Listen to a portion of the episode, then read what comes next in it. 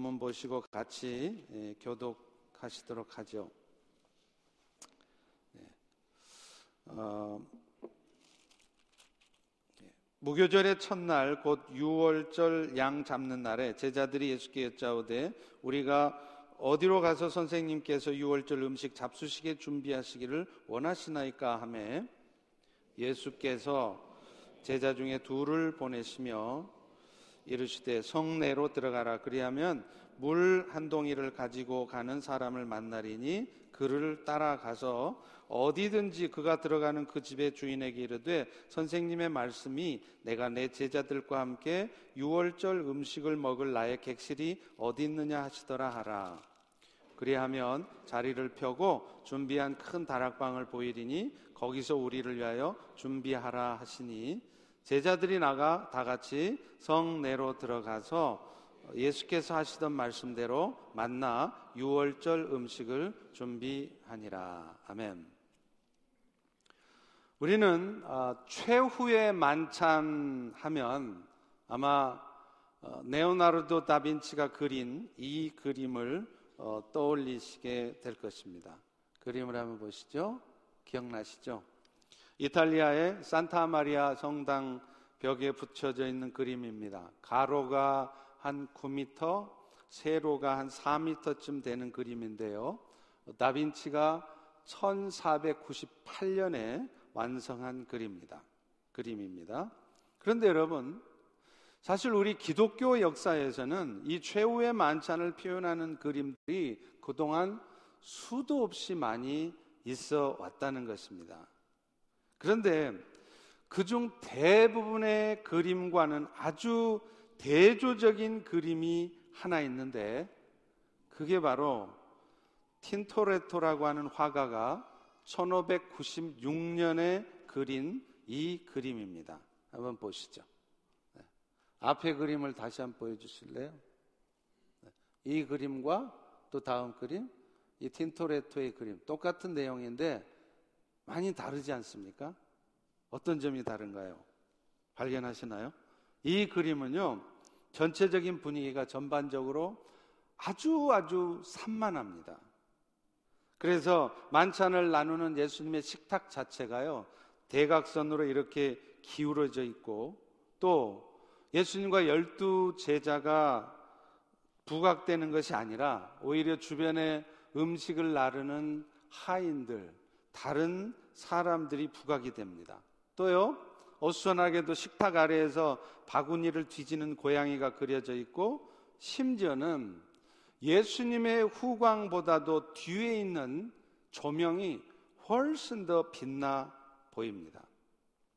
그런데 그가 이렇게 최후의 만찬을 아주 산만한 분위기로 표현한 것은 그 나름대로의 이유가 있었습니다. 그것은 교회의 현실의 모습을 표현하고자 했기 때문이라는 것입니다. 예수님의 마지막을 떠올리면서 비장함으로 삶을 결단하는 것이 아니라 오늘날 사람들의 현실은 때로는 교회 현실은 저런 그림처럼 아주 산만한 현장 속에 있다는 것이죠. 아주 정확한 표현이라고 생각합니다. 오늘 우리도 예수님을 생각하면 최후의 만찬을 나누신 그 예수님의 마지막을 떠올리면서 내가 이렇게 살면 안 되겠구나. 아주 비장한 각오로 살아가야 할 텐데 때로는 삶의 현실의 문제에 휩싸여서 그야말로 정신줄을 놓고 살 때가 너무나 많습니다. 그러나 오늘 우리는 다시 한번 이 본문을 통해서 예수님께서는 왜 하필 이 최후의 만찬을 6월절 무렵에 하셨는지 그리고 또 그런 예수님의 마지막을 떠올리면서 오늘 이 시대에 사는 이 자리에 앉은 우리 모두는 어떤 삶의 결단을 해야 할지를 여러분들과 나누어 보려고 합니다. 여러분, 예수님의 이 땅의 마지막 한 주간을 우리는 뭐라고 부릅니까? 고난 주간이라고 하죠. 이 고난 주간의 시작은 말할 것도 없이 고난 주일입니다.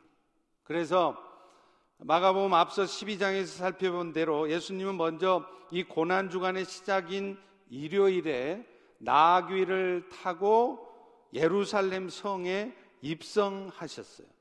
그리고 나서는 예수님을 대적하는 대적자들과 논쟁을 하신 다음에 드디어 오늘 본문처럼 목요일 제자들과 마지막 만찬을 나누십니다.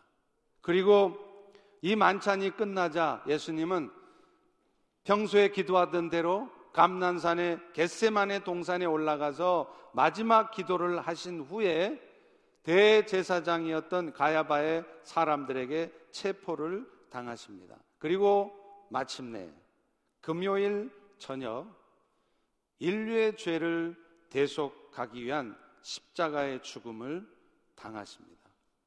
이 고난 주간의 가장 중심이 되는 사건이 사실 오늘 본문에 나오는 최후의 만찬입니다. 오늘 이 최후의 만찬은요, 언제 일어났느냐? 6월절에 때 일어났어요. 오늘 본문 12절 보십시오. 무교절의 첫날 6월절 양 잡는 날에 제자들이 예수께 여짜오되 우리가 어디로 가서 선생님께서 6월절 음식 잡수시게 준비하기를 원하십니까? 여기서 말하는 무교절의 첫날은요. 유대력으로 하면 니산월 14일입니다. 여러분 니산이라는 말 어디서 많이 들어보셨죠? 일본 자동차 니산이 아니고 이 니산이라는 말은 출발하다 그런 뜻입니다. 그렇기 때문에 이 니산월이 유대력으로는 한 해의 출발인 첫 달인 것입니다. 오늘날 태양력으로 하면 3월 혹은 4월경쯤 되겠습니다. 자, 그런데 이 무교절은요, 보통 8일 동안 진행이 됐어요. 그리고 그 시작하는 첫날을 특별히 6월절이라 그렇게 부릅니다. 그런데 이 유대 사람들은 왜 이 무교절을 1년의 출발으로 삼았는지, 그리고 또 특별히 우리 예수님께서도 최후의 만찬을 마치고 십자가에 돌아가시는 날이 뭐 장막절 때도 할 수도 있고 수전절 때도 할 수도 있고 할 텐데 왜 하필 6월절 때 그 십자가의 죽으심과 만찬을 하셨는가 하는 겁니다. 거기에는 특별한 이유가 있습니다. 여러분이 아시다시피 6월절은요. 이스라엘 백성들이 애굽에서 400년 동안 종살이를 하다가 하나님을 대신한 모세의 인도함을 따라 그 종살이에서 빠져나온 날을 기념하도록 하나님께서 명령하신 날이에요. 강팍했던 애굽의 왕 바로는 이스라엘 백성들을 내보내지 않았습니다. 그런데 그가 어쩔 수 없이 이스라엘 백성들을 내보내죠. 무엇 때문이었습니까? 장자 재앙 때문이었어요. 애굽에 있는 모든 처음 난 것들은 다 죽임을 당하는 그 장자 대항을 겪고 나서 애굽의 왕 바로는 어쩔 수 없이라도 이스라엘 백성들을 내보낸 거예요. 그런데 놀라운 것은 그 장자 재앙이 있을 때 그 집마다 문설주에 임방에 어린 양의 피가 발라지기만 하면 그 장자의 재앙이 임하지 않고 넘어갔다는 것이에요. 그 피가 발라진 집 안에 사는 사람이 유태인인가 이방인인가 이것도 중요하지 않았습니다. 오로지 그 집의 문에 피가 발라져 있느냐 그러면 그 안에 사람이 유대인이든 이방인이든 심지어는 그들이 살인죄를 저질렀던 어떤 악한 죄를 저질렀던 그 죽음이 임하지 않고 넘어가는 거예요. 그래서 6월절이라는 의미도 6월 할 때 이 말이 뛰어 넘어간다는 뜻이죠. 그리고 영어에서도 뭡니까? Passover라고 하는 것이죠. 그들로 하여금 자신들의 하나님 여호와를 섬길 수 있도록 애굽의 바로 왕이 이스라엘 백성들이 내 보내지도록 한 것 바로 이 장자 대항 때문이었습니다. 따라서 하나님께서는 이 애굽에서 빠져나온 이스라엘 백성들로 하여금 절대로 그 은혜를 잊지 말아라.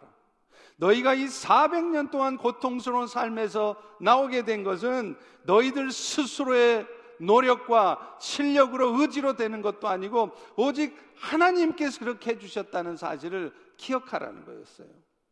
그런데 예수님은 왜 하필 이 유월절 때에 십자가에 죽으셨을까요? 그것은 그 유월절에 발라졌던 어린 양의 피, 어떤 집이든 피만 발라지면 죽음이 넘어갔던 그 어린 양의 피가 그로부터 1500년 후에 예수 그리스도께서 십자가에 설리셨던 대속의 피, 이 피를 상징하는 것이었기 때문에 그랬습니다. 그래서 출애굽기 12장에 보면 그 출애굽 당시의 상황을 잘 설명하는데 거기 보면 이렇게 돼 있어요. 너희 어린 양은 흠 없고 1년 된 수컷으로 해라. 그래서 그 양을 열 나흘 날까지 잘 간직하고 있다가 해질 때가 되면 이스라엘 회중이 그 양을 잡고 그 피는 양을 먹을 집 좌우 문설주에 바르라는 거예요.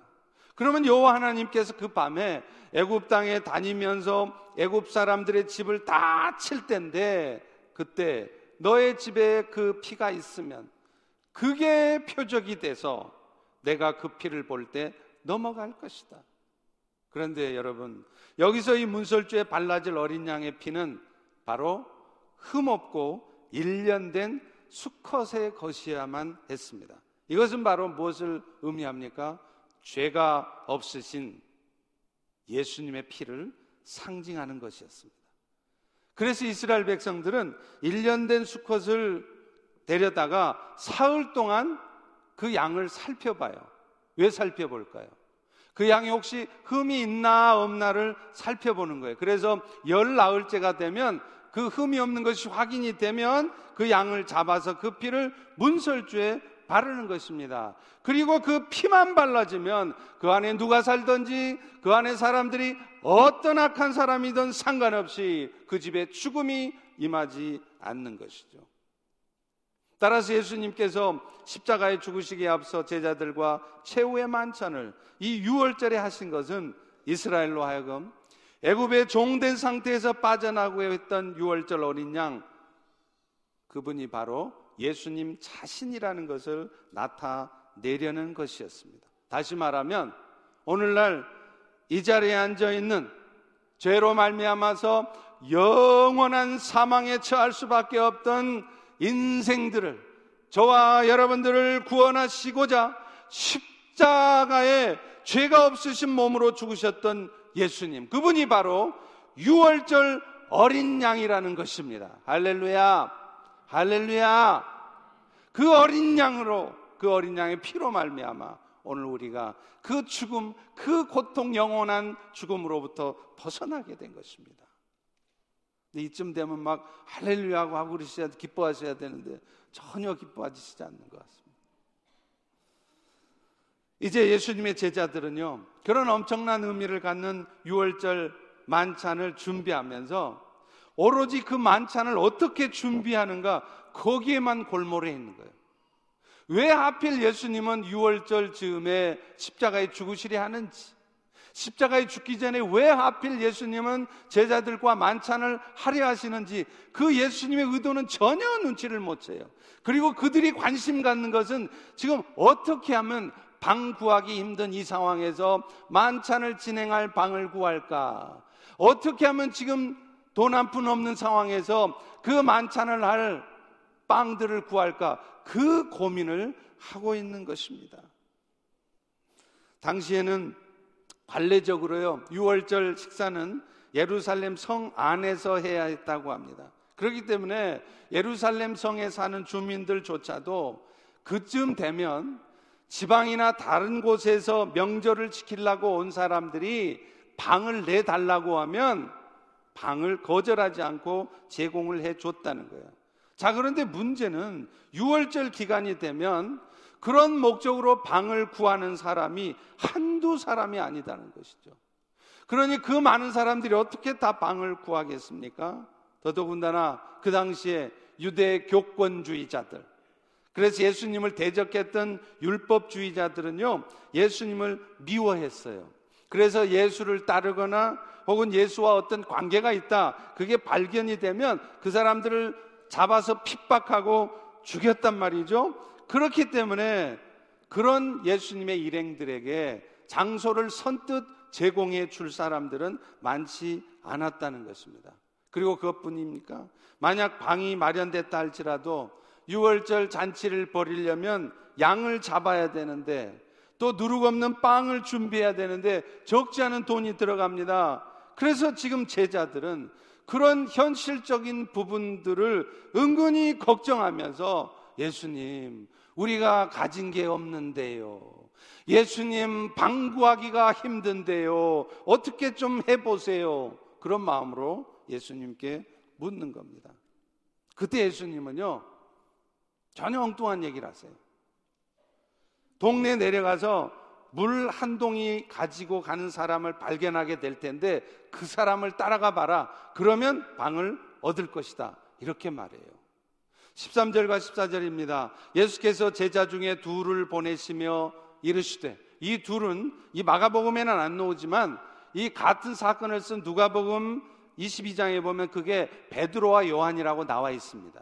그래서 이 둘에게 말하기를 너는 너희들은 성 안으로 들어가라. 들어가면 물 한 동이를 가지고 사, 가는 사람을 만날 텐데 그를 따라가서 어디든 들어가는 그 집주인에게 우리 선생님이 말씀하시기를 내 제자와 함께 6월절 음식 먹을 방이 어든 있느냐 물어봅디다 그렇게 말하라는 거예요. 여기서 이물한 동이를 지고 가는 사람은요 우리 한글 개혁 성경에는 표시가 안 돼 있습니다. 그런데 헬라어에는요, 남성 명사와 여성 명사 구분이 돼 있어요. 그렇기 때문에 이 물한동이를 지고 가는 사람은 누구냐면 여성이 아니라 남성이었습니다. 그러니까 이게 참 묘하지 않습니까? 그 당시에 대부분 물동이들은 누가 지고 다녔을까요? 여자들이죠. 남자가 물동이를 지는 것은 아주 특별한 경우입니다. 그런데 지금 예수님이 제자들에게 말해서 성 안에 들어가면 너희가 만날 사람은 어떤 사람이냐?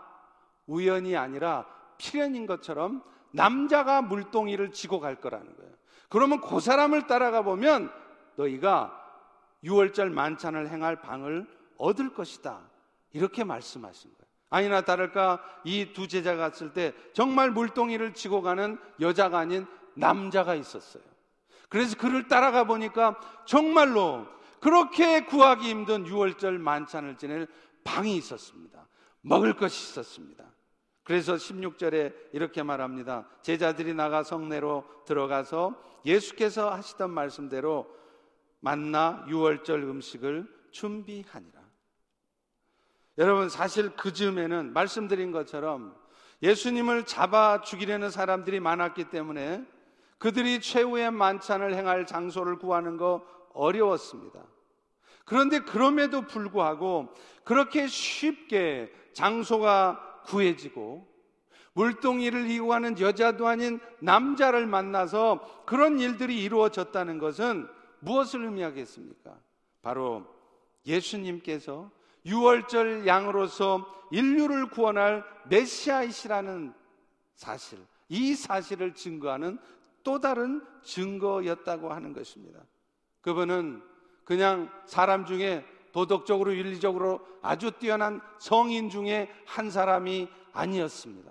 인류를 구원하시기 위해서 하나님의 아들이신 신분을 버리고 사람의 모습으로 오셔서 죄 없으신 몸으로 십자가에 죽으심으로 인류의 죄를 대속하신 구원자이십니다. 그분이 구원자 그리스도이신 것을 예수님은 이 6월절 만찬을 진행하면서 보여주신 것이었습니다. 할렐루야, 할렐루야. 다시 한번 기뻐하시기를 바랍니다.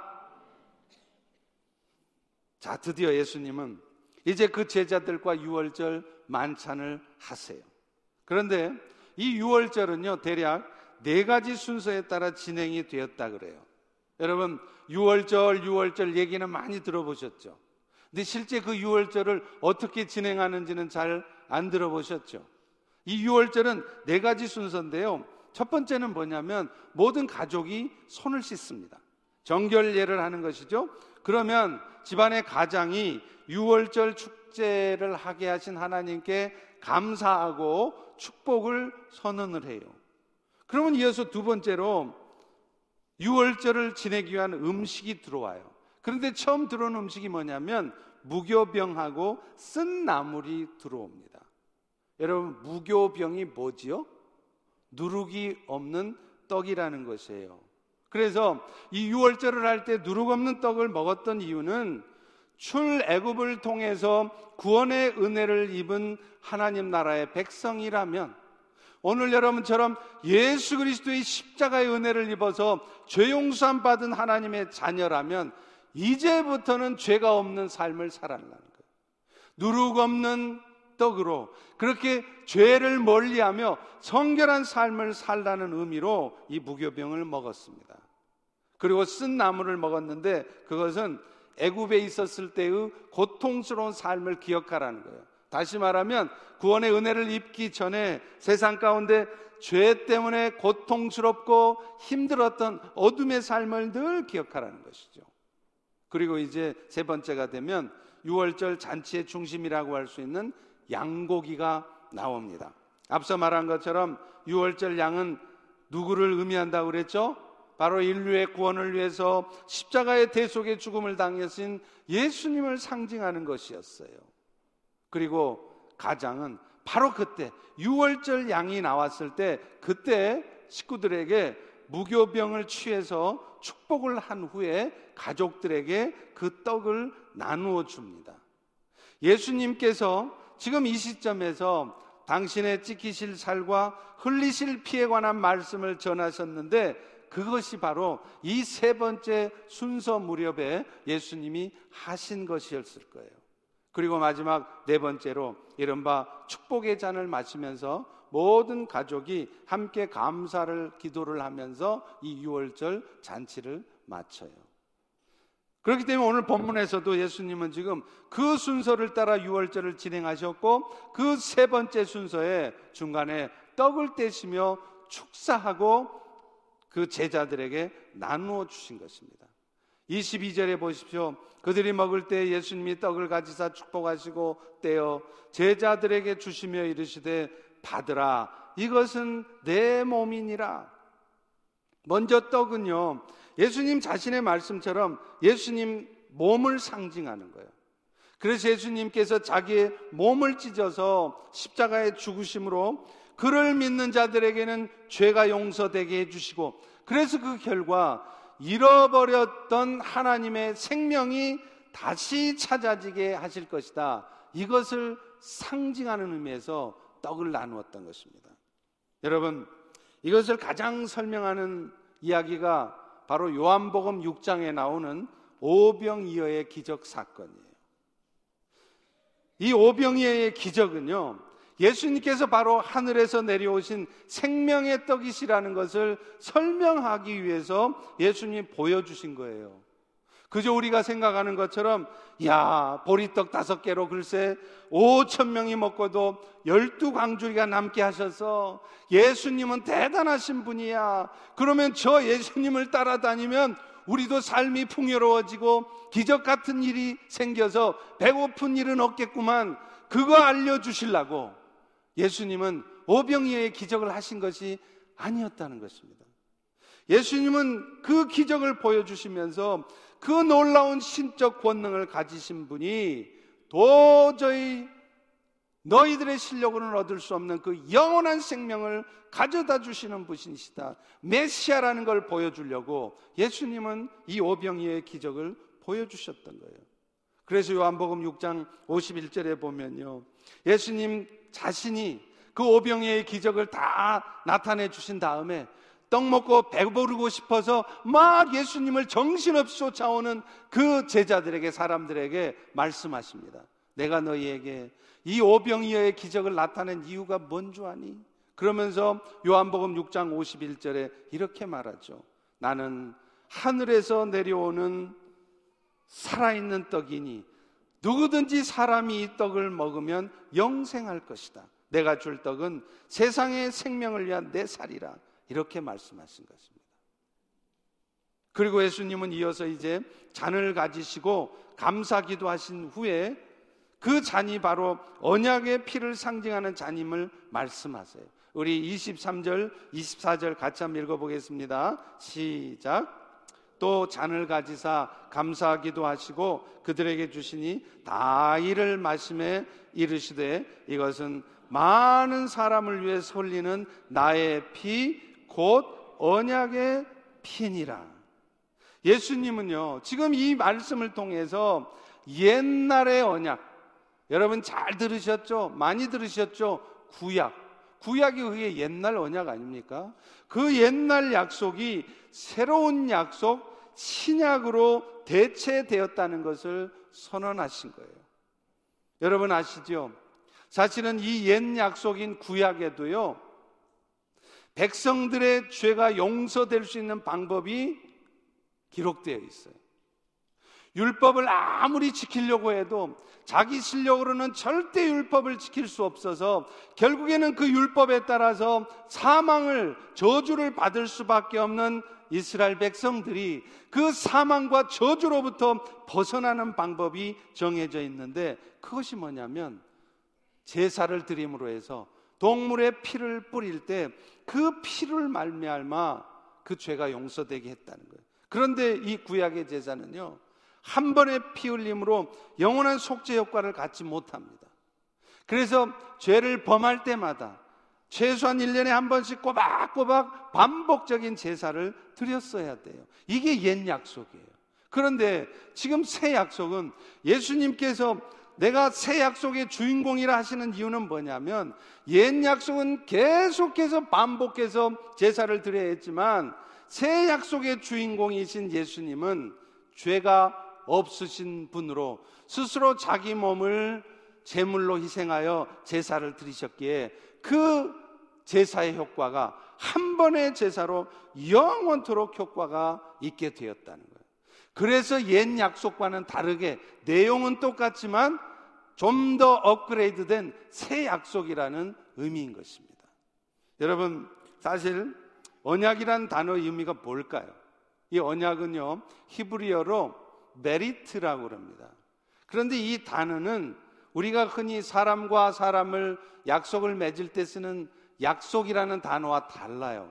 contract이라는 단어를 쓰잖아요. 그런데 하나님과 사람과 맺은 단어는 영어에서도 특별히 contract이라고 하지 않고 covenant라고 그럽니다.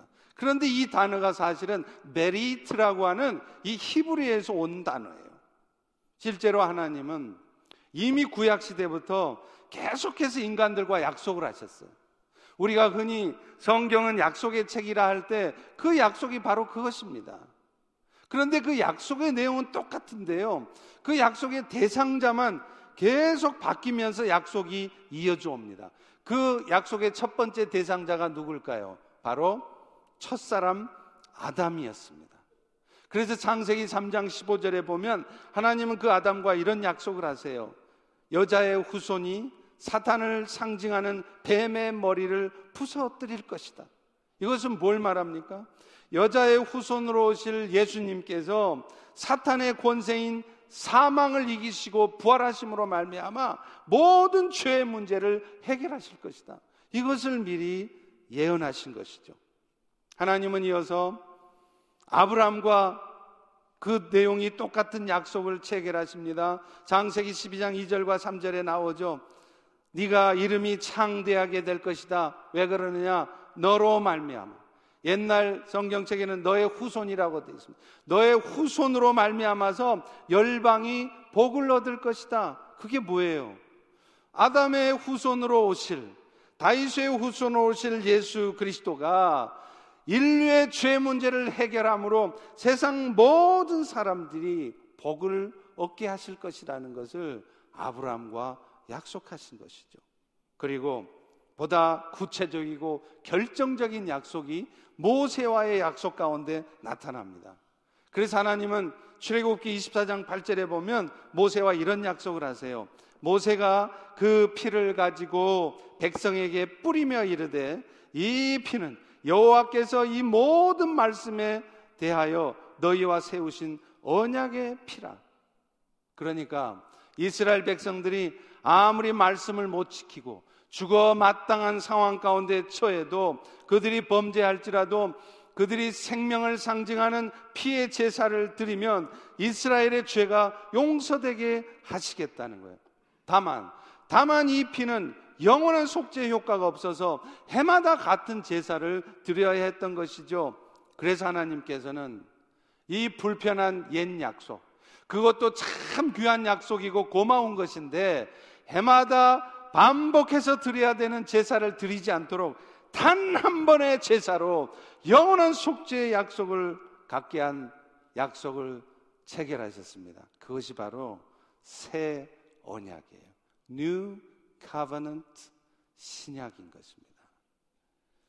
이 새 언약의 내용은 말씀드린 것처럼 영원한 대제사장이신 예수님이 한 번의 피 흘림으로 영원한 속죄를 얻게 하셨어요. 그래서 여러분들도 구약의 제사를 다시 드리지 않아도 예수 그리스도를 믿는 믿음으로 말미암아 여러분의 지난 날의 모든 죄, 심지어는 앞으로 죽는 날 천국 갈 때까지 지을 수밖에 없는 그 죄까지도 모두가 다 용서받게 하셨다는 거죠. 히브리서 10장 11, 12절에 이렇게 말합니다. 육신의 제사장마다 매일 섬기며 자주 같은 제사를 드리지만 이 제사는 항상 죄를 없게 하지 못하거니와 오직 그리스도는 죄를 위해서 한 번에 영원한 제사를 드리시고 하나님 우편에 앉으셨다. 인간의 죄가 다 용서되게 하신 이 구원의 일 다 끝내 놓으시고 마무리 지어 놓으시고 지금 하나님 우편에 가 계시다는 거예요. 오늘 우리가 이 놀라운 은혜의 대상자로 구원받은 자로 살아갈 수 있는 것. 이것이 바로 새 언약의 중보자이신 예수 그리스도의 은혜인 줄로 다시 한번 믿으시기 바랍니다. 믿으시기 바랍니다. 자, 그런데 여러분, 여기서 예수님은 이 새 언약이 옛 언약보다 좀 더 업그레이드 된 약속이라고 하는 또 하나의 이유를 우리에게 알려주세요. 그게 뭐냐면, 언약의 수혜자로서 마땅한 삶을 살아갈 수 있도록 우리를 도와주신다는 거예요. 그게 바로 성령에 대한 약속입니다. 그래서 에스겔 36장 26절과 27절에 보면 새 언약을 하시면서 하나님은 이렇게 말씀하세요. 내가 또 새로운 영을 너희 속에 부어 줄 텐데 그 영이 임하면 어떤 일이 벌어지느냐? 너희 마음 속에서 그렇게도 어찌할 수 없었던 굳은 마음들, 어둡고 죄악된 마음들이 사라진다는 거예요. 그래서 내 영을 너희 속에 두면 너희가 내가 정한 말씀을 지켜 행하게 될 터이니 그러니 너희도 이제는 자꾸 변명만 하지 말고 내 말씀대로 살아가라는 거예요. 지켜 행할지라. 할렐루야. 여러분, 구약 백성들은요, 자기 힘으로 율법을 지키려 하다 보니 늘 실패할 수밖에 없었어요. 여러분, 우리는 성경 읽으면서 구약 백성의 모습들 보면 한심하죠. 출애굽기도 열왕기도 한번 보세요. 이스라엘 백성들을 계속 죄범하고 우상 숭배하고 출애굽기만 봐도 단 한 번도 그들이 하나님 앞에 감사하다 소리를 하지 않습니다. 그러면 그런 구약 백성들 모습 보고 참 한심도 하다. 나 같으면 그렇게는 안 한다. 그런 생각 드시죠? 그 이유가 뭔지 아십니까? 구약 백성들에게는 성령의 약속이 없었어요. 자기 힘으로 하나님의 말씀대로 살려 하니 맨날 실패할 수밖에 없었어요. 그래서 하나님께서는 새로운 약속, New Covenant를 맺으시면서는 또 하나 은혜를 주셨는데 그게 뭐냐면 우리 안에 여러분 안에 성령을 부어 주시는 거예요. 그래서 그 성령이 임하시면 여러분도 모르는 사이에 여러분 마음에 어두운 마음들 굳어져 있는 딱딱한 마음들을 제거하고 여러분 마음속에 부드러운 마음이 임하게 해서 여러분 힘으로는 지킬 수 없는 말씀을 지켜 행하게 하신다는 거예요. 그렇기 때문에 여러분 오늘 새로운 언약의 대상자인 그래서 성령의 약속대로 여러분 안에 성령이 임해신 우리 성도들은 더 이상 구약 백성들처럼 핑계할 수가 없어요. 목사님, 사람이 다 그런 것이죠. 죄악된 본성이 있어서 그런 거예요. 어쩔 수 없었어요. 그 핑계를 여러분은 댈 수가 없었어요. 왜요? 여러분에게는 구약 백성에게 주지 않은 성령이 계십니다.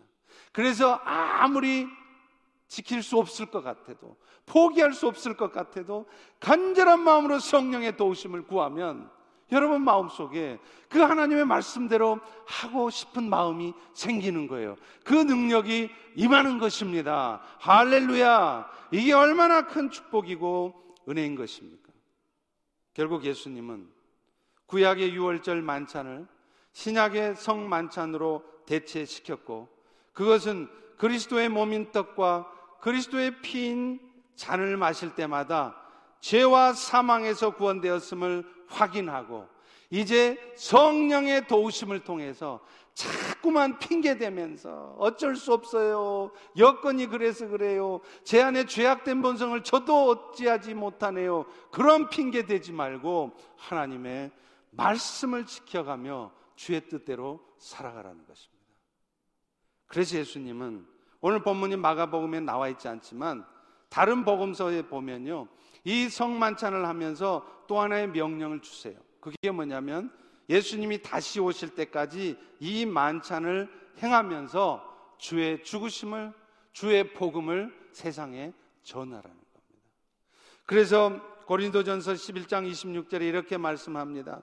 너희가 이 떡을 먹으며 이 잔을 마실 때마다 주의 죽으심을 그가 오실 때까지 전하는 것이라. 그런데 여러분, 예수 그리스도의 십자가의 은혜를 전할 때 그것이 우리의 입술로 전해진다고 됩니까? 아닙니다. 입술의 복음만이 아니라 사실은 매일매일 주님의 살과 피를 먹고 살아가는 우리의 일상 속에서 주님의 은혜를, 주님의 사랑을 우리가 나타낼 수 있어야 된다는 거예요. 여러분, 오늘날 우리 주변에는 수많은 이민자들이 있습니다. 한국 사람뿐만 아니라 에시안들도 있고요. 그런데 심지어는 미국인들조차 이제는 점점 하나님을 떠나고 있어요. 교회를 멀리하고 있습니다. 무엇보다도 이 워싱턴 에어리어만 해도 우리 이민자들 점점 줄어들고 있다고 그러죠. 그렇지만 여러분, 아직도 우리 이민자들 중에 예수님 앞에 나아가고 있지 않는 사람이 8만 명이나 있습니다. 우리는 그들에게 다가가서 예수 그리스도의 십자가의 복음을 그리스도의 사랑을 전하라는 것이에요. 그것이 예수님께서 우리에게 성만찬을 하시면서 최후의 만찬을 하시면서 제자들에게 오늘 여러분들에게 명령하신 것입니다. 그래서 히브리서 10장 23절은 이렇게 말합니다. 마지막이 가까울수록 믿는 도리의 소망을 굳게 잡고 서로 돌아보아 사랑과 선행을 격려하라는 것. 무슨 말이에요? 죄 때문에 영원한 멸망에 빠질까 그거 걱정하지 말고 지옥 갈까 그거 걱정하지 말고 믿음의 도리를 굳게 붙들라는 거예요. 그래서 이게 일이 될까 안 될까 자꾸 걱정하지 말고 또 먹고 사는 일 너무 걱정하지 말고 믿음을 더 굳건하게 해서 서로 사랑과 선행을 격려하는 삶을 살고 있으라는 것입니다. 이것이 바로 그리스도로 말미암는 대속의 은혜를 입은 우리가 해야 할 일인 것입니다. 그런데 오늘 우리는 어떻습니까? 자꾸 나의 연약함을 탓해요. 여건과 환경을, 탓해요. 나도 그렇게 하고 싶은데 내 여건이 그렇게 안 돼요. 지금 그렇게 살 수가 없어요. 그런데 여러분 기억하십니까? 열왕기상 8장에 보면요. 솔로몬 왕이 하나님이 거하시게 될 성전을 다 짓고 나서 하나님께 봉헌식을 하는 내용이 나와요. 근데 그때 솔로몬은 하나님께 이렇게 기도합니다. 열왕기상 8장 44절이에요. 잘 보세요. 하나님이시여. 만약에 주의 백성이 그들의 적국과 더불어 싸우고자 해서 주께서 보내신 길로 나갈 때에 그들이 주께서 택한 성읍과 주의 이름을 위해 건축한 성전이 있는 곳에서 기도하거든 주는 하늘에서 그들의 기도를 들으시고 그들의 일을 돌보십시오. 이 말이 무슨 말이에요? 이스라엘 백성들이 만약에 주님이 가라 하시는 길을 가고 있고 주님이 하라 하시는 일을 하고 있으면 그들이 어디에서든 여호와의 이름으로 하나님 앞에 구할 때 하나님은 반드시 그 기도에 응답하셔야 한다는 거예요. 할렐루야. 할렐루야. 우리는 맨날 그래요. 기도해 봐도 소용없어요. 기도해도 응답이 안 돼요. 이유가 뭔지 아십니까? 나는 주의 길로 가고 있지 않는 거예요. 여전히 나의 길로 가면서 하나님한테만 주님 제 마음의 소원 아시죠? 이런 것 저런 것 필요해요. 이것 주세요. 저것 주세요. 그런데 우리는 정작 주의 길로 가지 않습니다. 주님이 하라는 일은 하지 않습니다. 그런데 솔로몬이 뭐라 그럽니까? 너희가 주님이 보내신 길로 가고만 있으면, 주님이 하라 하시는 일을 하고만 있으면, 너희가 무엇이든지 구할 때 하나님은 너희의 기도를 들으신다는 거예요. 할렐루야! 할렐루야! 솔로몬 왕이요. 젊은 시절에는 참 믿음도 좋고 하나님 앞에 담대했어요. 기도가 달랐어요. 우리는 기도해도요, 하나님 앞에 막 사정사정해요. Please, please. 그런데요, 솔로몬은 그렇게 기도하지 않습니다. 아주 당당하게 요청해요. 열왕기상 8장 26절에 보십시오. 이스라엘의 하나님이여 원하건대 주는 주의 종의 아버지 다윗에게 하신 말씀을 확실하게 지키십시오. 뭐 이것 좀 해주세요. 저것 좀 해주세요. 그게 아니라요. 아버지, 우리 육신의 아버지 다윗에게 한 약속이 있죠. 그 약속 지키세요. 이렇게 기도하는 거예요.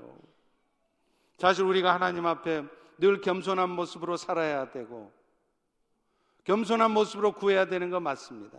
그런데 맨날 하나님 눈치 보면서 하나님이 해주실까 안 해주실까 염려하면서 그렇게 기도하면 안 된다는 거예요.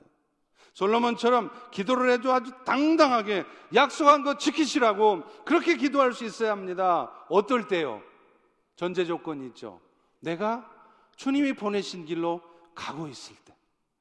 따뜻하게 주님이 하라 하시는 일을 하고 있을 때면 우리가 하나님 약속 지키세요. 이렇게 따지면 하나님은 꼼짝없이 그 약속을 지키셔야 한다는 겁니다. 믿으십니까? 믿으십니까? 오늘 우리도 한번 백장 한번 튀겨 보십시다. 자, 하늘을 한번 보세요. 위를 보시고 이렇게 한번 따라서 합니다. 하나님, 약속한 거 지키세요. 떳떳하십니까? 그 약속한 게 뭘까요? 성경 말씀이 전부가 다 약속한 거죠. 근데 그 중에서도, 그 중에서도 흠없는 어린 양으로 오실 메시아를 통해 인류를 구원하시겠다는 그 약속, 그게 가장 중요하고 큰 약속 아닙니까? 우리 하나님, 그 약속 지키셨습니까? 안 지키셨습니까? 지키셨습니다. 할렐루야. 정확하게 그 약속 지키신 하나님이 또다시 우리에게 약속하셨어요. 애들아, 기다려라. 내가 그 예수를 반드시 다시 이 땅에 오게 해서 이 세상을 심판하고 영원한 하나님의 나라를 너희에게 줄 것이다. 할렐루야. 그 약속 지켜질까요? 안 지켜질까요? 지켜질 것입니다. 할렐루야. 그리고 그 약속을 기다리면서 살아갈 우리에게 또 하나의 유명한 약속을 하죠. 마태복음 6장 33절입니다. 뭐예요? 그런즉 너희는 먼저 그의 나라와 그의 의를 구하라. 그리하면 이 모든 것을 너희에게 더하시리라. 예수님은요. 제자들이 유월절 만찬을 하려고 할 때 그렇게 방구하는 일, 먹을 거 구하는 일 때문에 궁리하고 고민하고 있을 때 이미 다 준비해 놓고 있었어요. 그런데 그 제자들은 그렇게 수도 없이 예수님 쫓아다녔으면서도 예수님의 기적을 봤으면서도 여전히 걱정합니다. 어쩌면 오늘 이 자리에 앉으신 여러분들처럼 돼요. 먹을 것, 마실 것, 살아간 일 때문에 기적의 하나님, 기적의 예수님 구원자는 놓치고 여전히 그 삶의 문제에 몰두해서 정신줄 놓고 살아가는 거예요. 제가 중국에 처음 선교하러 갔을 때요. 저에게도 비자의 문제가 있었습니다. 비자를 선교사 비자를 안 주니까 친척 방문 비자로 가는데 그게 3개월마다 한 번씩 한국에 나와야 돼요. 혼자 나오는 것도 아니죠. 가족 다 데리고 나오려면 그 비용이 얼마입니까? 불편하고 돈 들어가고. 그래서 많은 사람들이 비자 제대로 받고 가라는 거예요. 근데 그게 방법이 있어요? 하나님이 하십시오. 그런데 어떤 일이 일어난 줄 아십니까? 제가 살고 있던 그 도시에 사업을 하시는 어떤 분이 저를 찾아왔어요. 선교사님, 혹시 비자 문제 해결하셨나요? 아니요, 안 돼 있는데요. 그러면 제가 해결해 드리겠습니다. 그래서 제가 삼성의 부사장이 됐습니다. 할렐루야. 태어나서 삼성이라고 하는 그 좋은 회사 들어가 보지도 못한 제가 부사장이 됐어요. 정확하게 말하면 삼성은 아니고 성삼. 성삼 수산물 회사. 그 성삼도 붙여서 해보세요. 성삼, 성삼, 성삼, 삼성 되잖아요. 그 제가 삼성 부사장으로 비자 문제 해결 쫙 돼가지고 아무 염려 없이 선교할 수 있었습니다. 이 말입니다. 누구든 주의 보내신 길로 가고 있으면 주께서는 그 기도를 들으시고 응답하시고 그들의 일을 돌보시옵소서. 오늘 여러분, 어쩌면 여러분의 기도가 응답되지 않고 여러분의 인생의 문제가 여전히 해결되지 않는 이유, 그 이유일 수 있습니다. 주께서 보내신 길로 가지 않는 거예요. 여전히 내 가는 길을 가고 있는 것이죠. 그래서 예수님은 뭐라고까지 말씀하십니까? 마태복음 6장 31, 32절입니다. 염려해서 이르기를 무엇을 마실까 입을까 하지 말아라. 이런 것들은 다 이방인들이나 구하는 거다. 하늘의 아버지를 두지 못한 이방인들이나 구하는 기도를 왜 우리 그리스도인들이 하고 있습니까? 맨날 먹을 것, 마실 것, 입을 것을 왜 구하고 있습니까? 하나님께서 우리에게 분명히 말해요. 너희들이 구하지 않아도 하늘의 아버지께서 너희에게 있어야 될 줄을 다 안다는 거예요. 그래서 그것이 필요하면 정확하게 공급하신다는 겁니다. 전제가 있습니다. 우리가 주의 길을 가고 있을 때입니다. 오늘 오후 5시에 워싱턴 순복음교회 연합 기도회가 있습니다. 그러면 무엇을 먹을까, 무엇을 입을까 염려하지 마시고 자식 걱정들 하지 마시고 그런데 가서 먼저 하나님의 나라 의를 한번 구해 보세요. 그럼 어떤 일이 벌어진다고요? 여러분이 그렇게 기도해도 얻어내지 못했던 먹을 것, 마실 것, 입을 것들이 하늘에서 뚝 떨어진다는 거예요. 그게 하나님의 약속이에요. 하나님은 약속을 지키셔야 돼요. 이번 주일을 계기로 한번 목표를 정해 보세요. 먹고 살 일 너무 걱정하지 마시고요. 나중 일 미리 걱정하지 마시고 어떻게 하면 내가 사랑과 선행을 해볼 수 있을까? 그거 걱정해 보시기를 축원합니다. 또 있습니다. 특별히 사랑이 잘 안 되는 사람 다 하나씩 있을 거예요. 남편일 수 있고 아내일 수 있고 교회 지체일 수 있습니다. 여러분 사실 앞서 보여드렸던 다빈치의 그림을 보면 재밌는 것을 하나 발견할 수 있어요. 한번 보실래요? 여기 보면요. 예수님의 12명의 제자들이 있잖아요.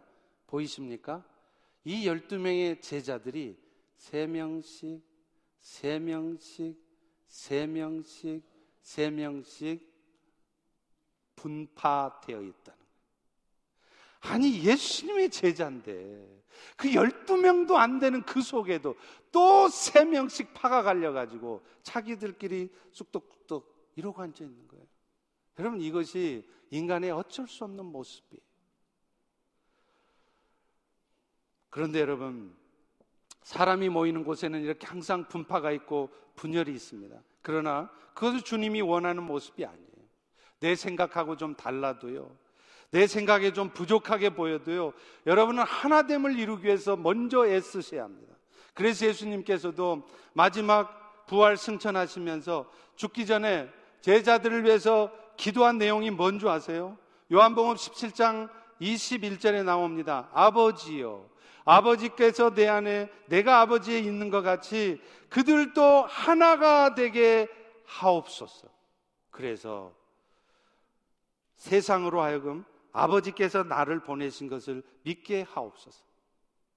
여러분들의 믿지 않는 부모님, 여러분들의 주변에 믿지 않는 사람들이 어떨 때 예수님이 하나님이 보내신 구원자임을 믿느냐? 여러분이 하나됨을 보일 때라는 거예요. 교회가 맨날 분열하고 갈등하고 싸우고 쪼개지고 갈라지는 이런 모습을 통해서는 세상은 절대로 우리가 전하는 예수가 구원자임을 인정하지 않습니다. 성경에 분명히 나와 있어요.